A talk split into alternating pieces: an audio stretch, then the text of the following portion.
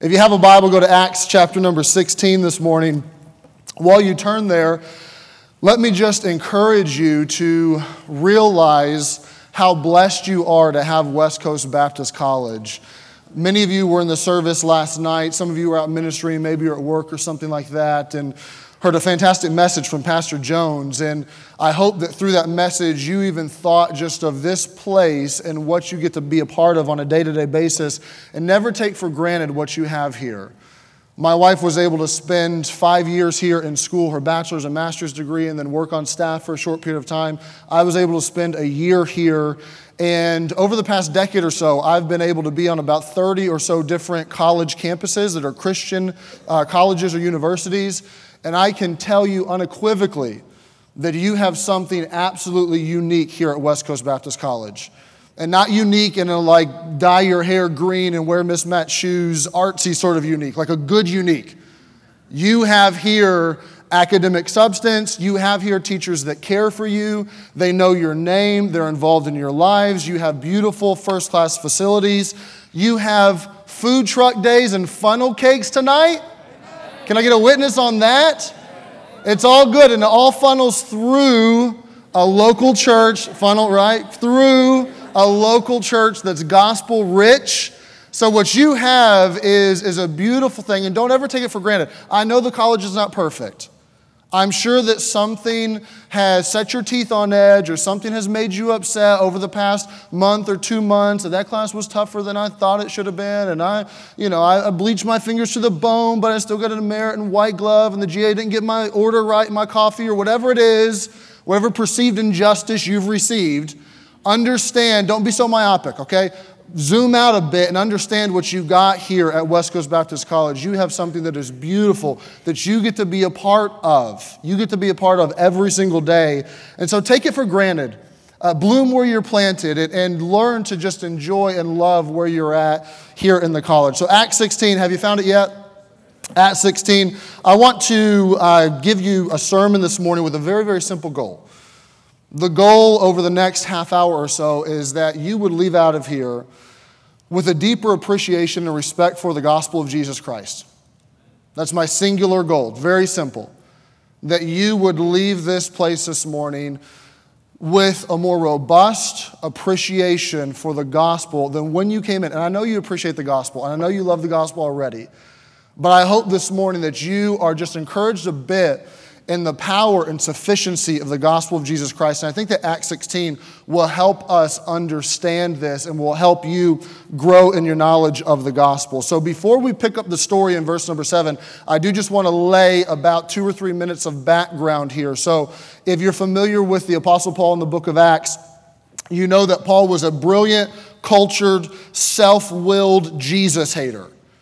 And he met Jesus, and Jesus took this anti Jesus Christian stomper and turned him into an apostle. And now Paul has, through a period of years, been discipled. He's launched out into ministry with Barnabas. They've spent two years traveling Asia Minor, planting churches. They've come back to Jerusalem, had a big powwow in Jerusalem. Paul and Barnabas fight with each other, and Barnabas goes his own way with John Mark, and they, he wants to do his own thing. And so now Paul has a new buddy in ministry named Silas. Silas is a church leader in Jerusalem. Silas is not a newbie, Silas, Silas is not his Padawan. They're partners.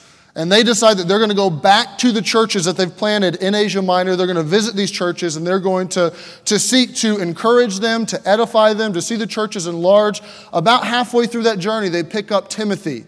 Timothy, this half Jew, half Gentile, joins the team, and this duo becomes a trio, and they continue to travel, establishing these churches. And they get to the end of this journey, and they, they find themselves at the end of Asia Minor modern day Turkey, right there on the Aegean Sea, and they are naturally thinking that they're going to go into Bithynia. Bithynia would be the next stop. Naturally, the dominoes would fall in that direction, and it would just make human sense to walk into Bithynia and to start to plant churches there. And that's where we pick up the story in Acts 16. Look at verse number 7. After they were come to Mysia, they essayed to go into Bithynia, but the Spirit suffered them not. And they, passing from Mysia, came down to Troas, and a vision appeared to Paul in the night. There stood a man of Macedonia and prayed him, saying, Come over into Macedonia and help us. So here is Paul and Silas and Timothy. Now they're in Troas. The Lord has told them, don't go into Bithynia. They get down to Troas, right on the Aegean Sea. And there's this vision that happens in the night where a man of Macedonia says, Come over to us and come help us. And what you find is that the Lord is directing Paul through his missionary journeys.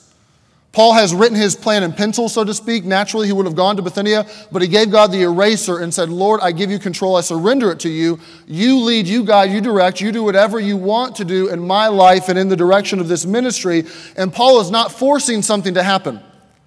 He's not attempting to, to put his will and exert his effort over the will of God. Paul is willing to surrender control and say, Lord, would you guide and direct? I will give that to you. And what you find is that if you do what Paul has done, if you walk with the Lord day by day, step by step, and you give him control, he will guide. He will direct you. He will show you what His will is for your life. If you've surrendered to that, He will willingly and gladly do that. And I don't mean, God, I'm going to do whatever I want to today, but then my future, big picture ministry opportunity, yeah, I surrender that to you. I'll do whatever you want after I graduate, but today I'm going to have my own will. I'm going to do my own thing today. That, that's, not how, that's not how the will of God works. The will of God in Christ Jesus concerning you is, drum roll please, your sanctification. And if you will grasp that, if you'll grasp the sanctifying will of God, that every single day I want to grow closer to Him, I want to surrender to Him, I will tell Him, Lord, have your will and your way in my life today.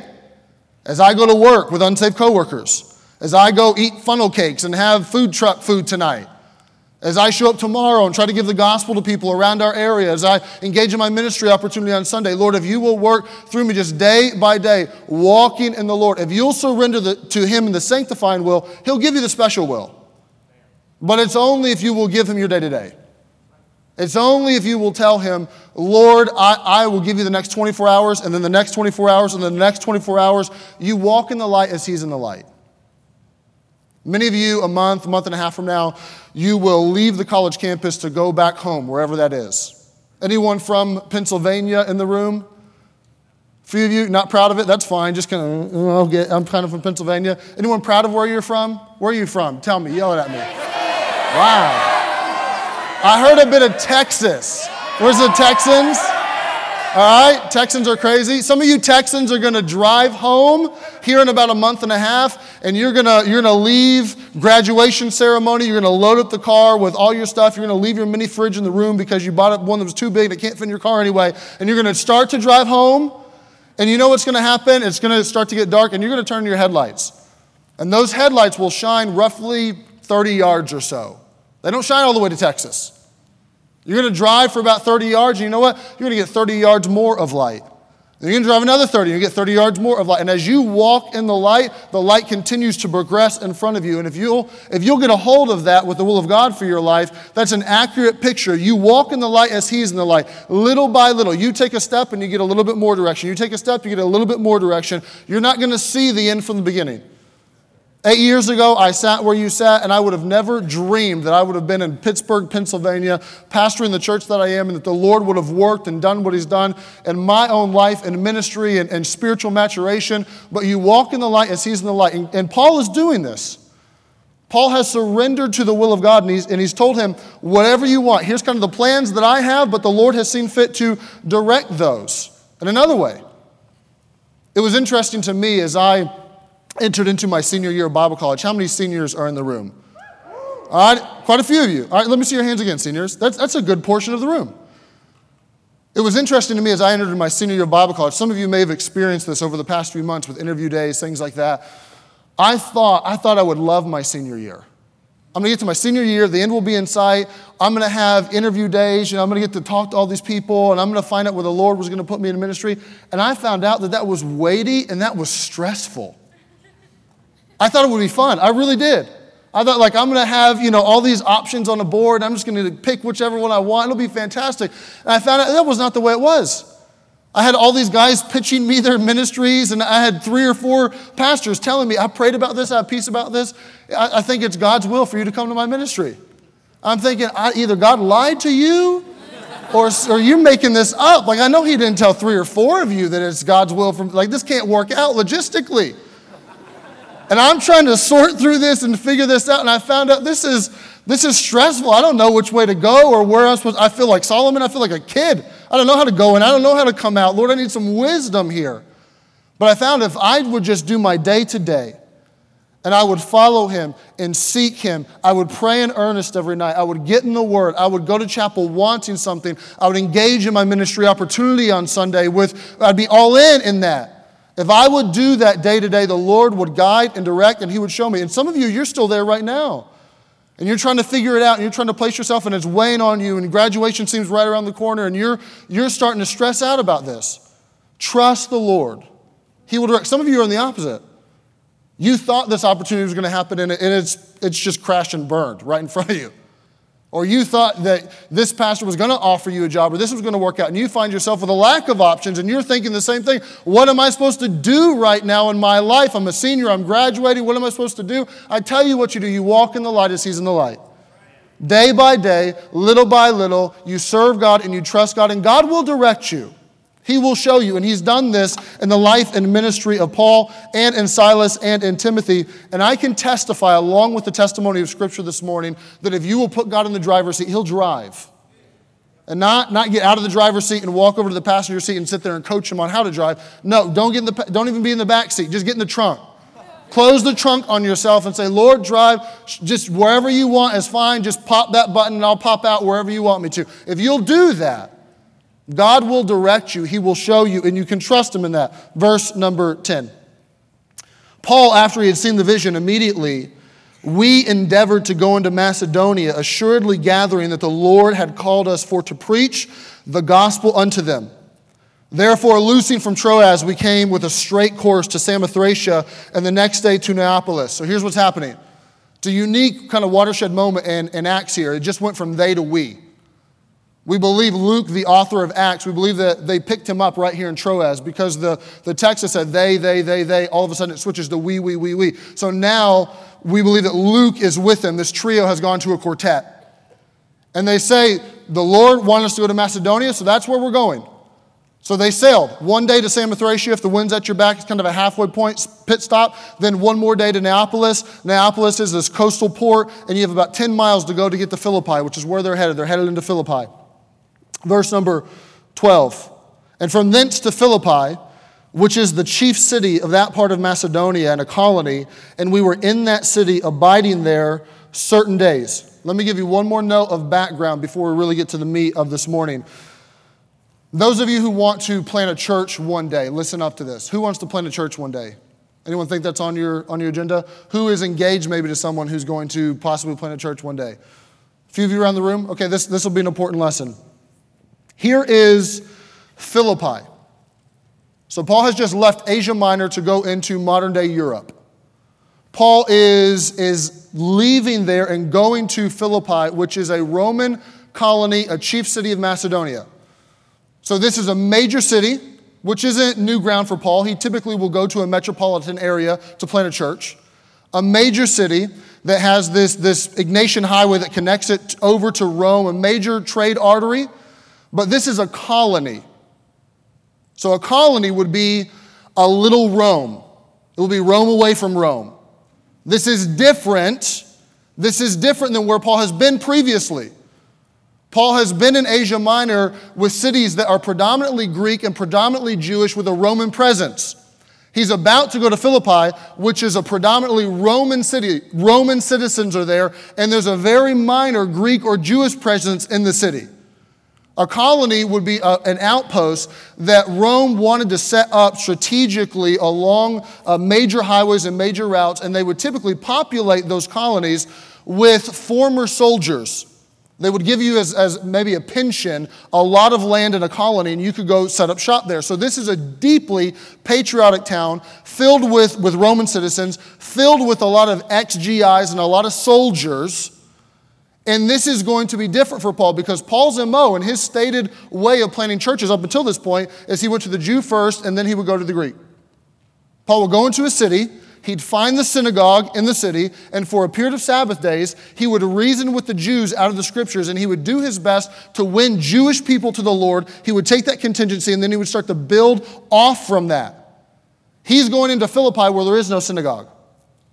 There's archaeologists have found this inscription outside of, of where Philippi stood that there was a prohibition against any outside religious influence coming into that city. So understand church planners, Paul is a church planner, but he's going to have to play this one by ear a bit. This is going to be different territory for him. He has never been in a situation quite like this, and there's going to be some things that he will have to adjust on the fly. But what we'll find is that when he walks into Philippi, although his methodology changes a bit, although his although the way that he goes about winning people to Jesus changes a bit, there's a, there's a lot that's dynamic, but there are a few things that are very static. The power of God and the gospel of Jesus Christ are entirely static, and it works in Philippi just like it does with any other city. And Paul goes into Philippi, and I want you to see what happens with the gospel and how the gospel begins to just take shape and root itself in different people here inside the city. And first, I want you to see the gospel impacts a cultured lady. So here is verse number 13. They are in this city abiding certain days, into verse 12. And on the Sabbath, we went out of the city by a riverside where prayer was wont to be made, and we sat down and spake unto the women which resorted thither. And a certain woman named Lydia, a seller of purple of the city of Thyatira, which worshipped God, heard us, whose heart the Lord opened, that she attended unto the things which were spoken of Paul. And when she was baptized and her household, she besought us, saying, If ye have judged me to be faithful to the Lord, come into my house and abide there. And she constrained us.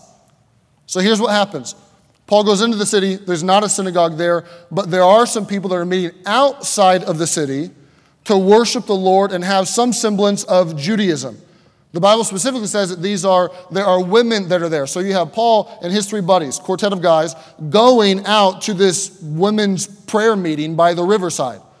And this is not Christian mingle. This was not like a bulletin board. Hey, you know, Sadie Hawkins, come join us and we'll, we'll have a good time together. This is not what's happening here which that at, t- that at times does happen in college or in churches. You've been around long enough to see people that they come to college hunting for a wife or hunting for a husband, which is never a great motive to go to college or a great motive to go to a church to try to find someone. If you find someone, great, I'm all for you. Find someone, get married, have a good time. I did, but that's not the reason you go to Bible college. So if that's your motive right now, I'm not telling you to go home, just change your motive and be here to learn and to understand the gospel and learn what it means to serve Jesus in ministry. But this is, this is not what's happening. This isn't Christian mingle. They get together, and Paul's approach is to want to share the gospel with these ladies. And you find that there's a lady that's there named Lydia. Lydia's from Thyatira, she's Asian. Lydia is a Gentile lady. Lydia is a seller of purple. Purple was, dye was very hard to extract. It was the most expensive clothing that you could get in that day and age. So Lydia is a businesswoman. She's a CEO. She has means, she has money. Lydia has a house that she's going to house these four guys in here in a few verses. She's going to house them and give them food and give them housing. So for, for Lydia to be in Philippi and to have this means that Lydia has some money. Lydia is a fashionista. The clothing of the day, the, the royal clothing, this is her business. Lydia has a Kate Spade purse on her shoulder. Her 10 little piggies are in some Prada heels, and this is what she does. Lydia is, she's seeking the Lord. She's a Gentile lady, but she fears God and she's going to Bible study prayer meeting of sorts. She is, best we know, not saved, but Lydia has enough understanding of of Judaism, of God, that she's rejected the pagan version of God. She doesn't believe that there's a God of the wind and a God of the sea and a God of, you know, clothing and a God of purple dye and a God of the male balding pattern and all these different gods. She doesn't believe that. She believes there's one God. She's been around the law a little bit. She would have known that she has fallen short of God. She would have enough knowledge, probably at this point, to understand conceptually atonement that a sacrifice needed to be made to, in order to atone for sins so that we could have right standing with God. Lydia would have had some of this, and Paul comes in and is introduced to her and begins to open up the gospel to her and say, Let me help you understand what you're searching for, what you're seeking for. You're, you're a smart woman, a businesswoman, you have money, and you're an intellect, you're seeking, you're prodding, you're wanting to find, so let me open up Jesus to you. And the Bible says that the Lord opens her heart up. That the Lord takes the heart of Lydia and pries it open, and the gospel message is applied, and Lydia becomes a Christian. Paul, through the message of Jesus Christ and the power of God, this is applied to her life. And Paul shares the message, but he does not open her heart. The Lord does that. That's the Lord's job. Tomorrow, you're going to go out and you're going to invite people to, to church, to Easter. Hopefully, you get to share the gospel. You get to enter into a conversation with someone. You'll get to talk about eternal things. It's your job to share the message. It is not your job to convince them of the truth. There will not be an army of angels in heaven assigned to you tomorrow morning grading your gospel presentations. There will not be any angel. Oh, you missed Romans 5 A, mm, B plus. You didn't do that one great. I hope they get saved. You, you, you flunked that one. No, that's not how it works. Your job is to share the gospel. Your job is to give the message. You say, Well, I don't know. I'm just a freshman. I haven't even taken Bible Doctrines 3 yet. I don't know. I, I, mean, I haven't been in that class. I'm a girl and I'm, I'm in the teaching field and I don't do a lot of theology. If you are saved and you know the Lord Jesus Christ is your Savior and you have breath in your lungs, you got all that you need.